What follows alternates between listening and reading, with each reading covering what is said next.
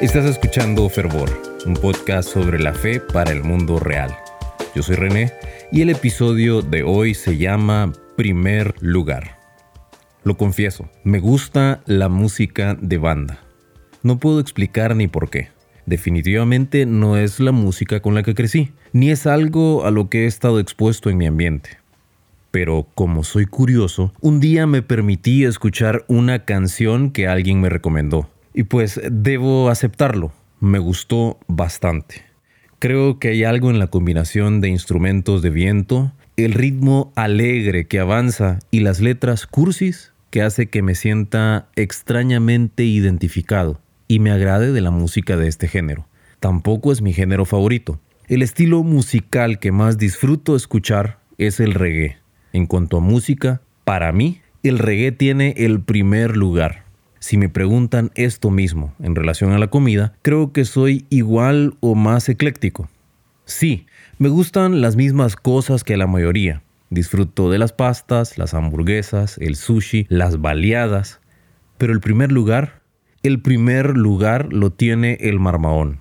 Si no lo conoces, por favor, te invito a que busques un restaurante de comida árabe y un día que te sintas dispuesto a experimentar, pruebes un buen plato de marmaón con pollo. Todos tenemos favoritos.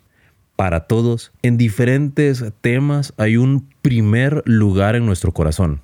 La mayoría de nosotros disfruta de unas cosas más que de otras. Quizás tu dulce favorito es el chocolate, o tu género musical favorito es el rock sinfónico. Para algunos la comida sin picante casi que no pasa por alimento. Otros prefieren los sabores simples. Es lo normal, ¿verdad? Todos disfrutamos de diferentes cosas en diferentes magnitudes. Aún así, no hay ningún problema cuando experimentas o disfrutas de algo que no es tu favorito, que no ocupa el primer lugar en tu corazón. No todos los días se puede comer marmaón, no todo el tiempo querés escuchar música de banda. Y no hay nada de malo con eso. El gusto y las preferencias, por lo general, dan para todo. Creo que solo hay un tema en el que no me lo permitiría. No es posible. No me parece adecuado tener favoritos. Es en relación a Dios. Para mí, en mi vida, Dios no ocupa el primer lugar. Constantemente escucho que algunas personas, incluso algunos hijos de Dios, aseguran que Dios es lo primero en sus vidas. Creo que al menos la mayoría de ellos lo dice con corazón sincero. Ellos de verdad están haciendo un esfuerzo para hacer de Dios su voluntad y sus propósitos lo primordial en la vida diaria. Esta es una buena actitud, sin embargo no es la ideal. Sobre todo no es la que está basada en lo que la Biblia nos enseña. Cuando a Jesús le preguntaron cuál es el mandamiento más importante de todos, él les contestó haciendo referencia al libro de Deuteronomio capítulo 6, verso 5 que dice, Ama al Señor tu Dios con todo tu corazón, con toda tu alma y con todas tus fuerzas. Cuando decimos que amamos a Dios primero, estamos diciendo que Él ocupa el primero de muchos lugares en nuestro corazón. Sí, es el amor más grande, el amor más dedicado, pero es un amor compartido. Amar a Dios de la manera correcta no es ponerlo primero. Dios no desea estar en la misma lista donde ubicas a tu familia, tu trabajo, tus pasiones. El deseo de Dios es ocupar todos esos lugares. Con esto no quiero decirte que Dios exige una especie de amor tóxico y que por ello debemos dejar de experimentar el resto de las buenas cosas que Él mismo preparó para nuestra vida. No debemos hacer esto para poder demostrar que lo amamos con todo, no es necesario. Lo que Dios desea es que al amarle con todo lo que somos, podamos experimentar el resto de las cosas familia, trabajo, pasiones, amistades, a través de nuestro amor y nuestra comunión con Él. En ese amor, en esa comunión que lo llena todo, podemos disfrutar plenamente de todo lo demás, de aquello que en su providencia nuestro Padre nos permite experimentar. En este episodio te quiero dar tres ideas de cómo puedes vivir ese amor total que Dios desea que experimentemos con Él. La primera idea se deriva del Salmo 37, versos 3 y 4 que nos dice, confía en el Señor y haz el bien. Entonces vivirás seguro en la tierra y prosperarás.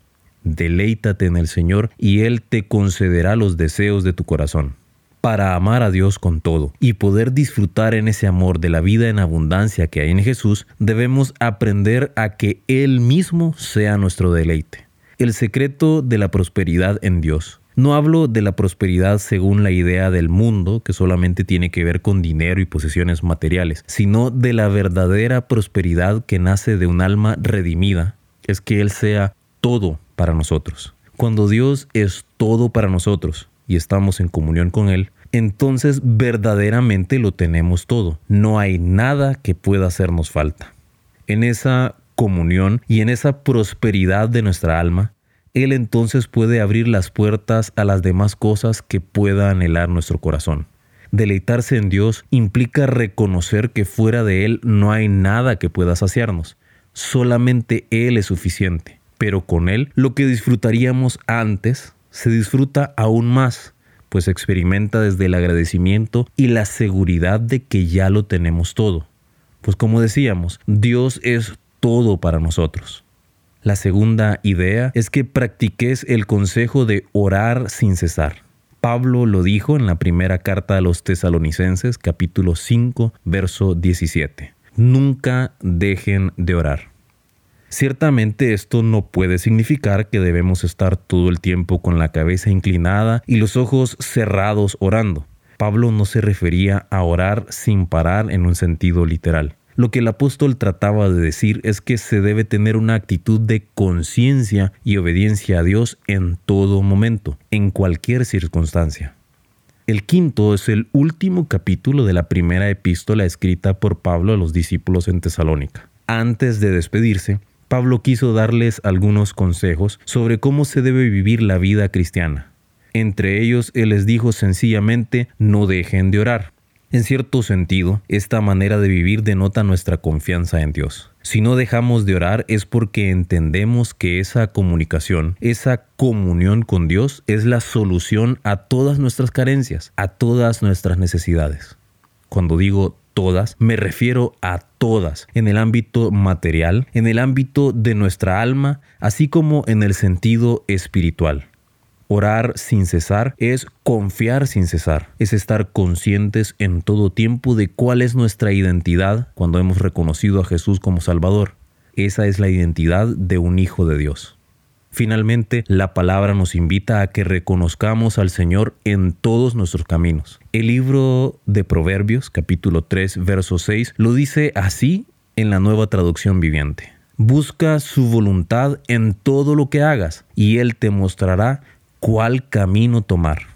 Amar a Dios con la magnitud que Jesús nos expresaba cuando dijo que debemos hacerlo con todo nuestro corazón, alma y fuerzas, implica hacerlo dueño de nuestro destino. Decíamos que todos tenemos preferencias, cosas favoritas. Así también todos tenemos nuestros sueños, anhelos, deseos para el futuro. Pero en el amor total en el que Dios nos invita a vivir en la comunión con Él, debemos entregarlo todo. Le entregamos nuestro pasado para que fuera redimido por Jesús. Le entregamos nuestro presente para confiar plenamente en Él y al orar sin cesar, tenerlo presente en todo lo que hacemos y también le entregamos nuestro futuro, nuestros planes, el camino que tenemos por delante. Al hacerlo, al amarlo tanto como para entregarle nuestro camino, estamos viviendo en el amor total, entregándole nuestras fuerzas, nuestras posibilidades y nuestros sueños. Hemos aprendido que el amor es una decisión, no solamente un sentimiento. Y en nuestra comunión con Dios podemos decidir amarle desde estas tres actitudes de nuestro corazón. Esto nos puede acercar a que le amemos con todo lo que somos. Gracias por acompañarme en Fervor, un podcast sobre la fe para el mundo real. Si lo que conversamos hoy te ayuda a profundizar en tu fe, te quiero invitar a que nos sigas en Facebook e Instagram buscándonos como arroba fervorpodcast. Además, te pido que te tomes un momento para compartir este episodio en tus redes sociales. Será hasta la próxima y que Dios te bendiga.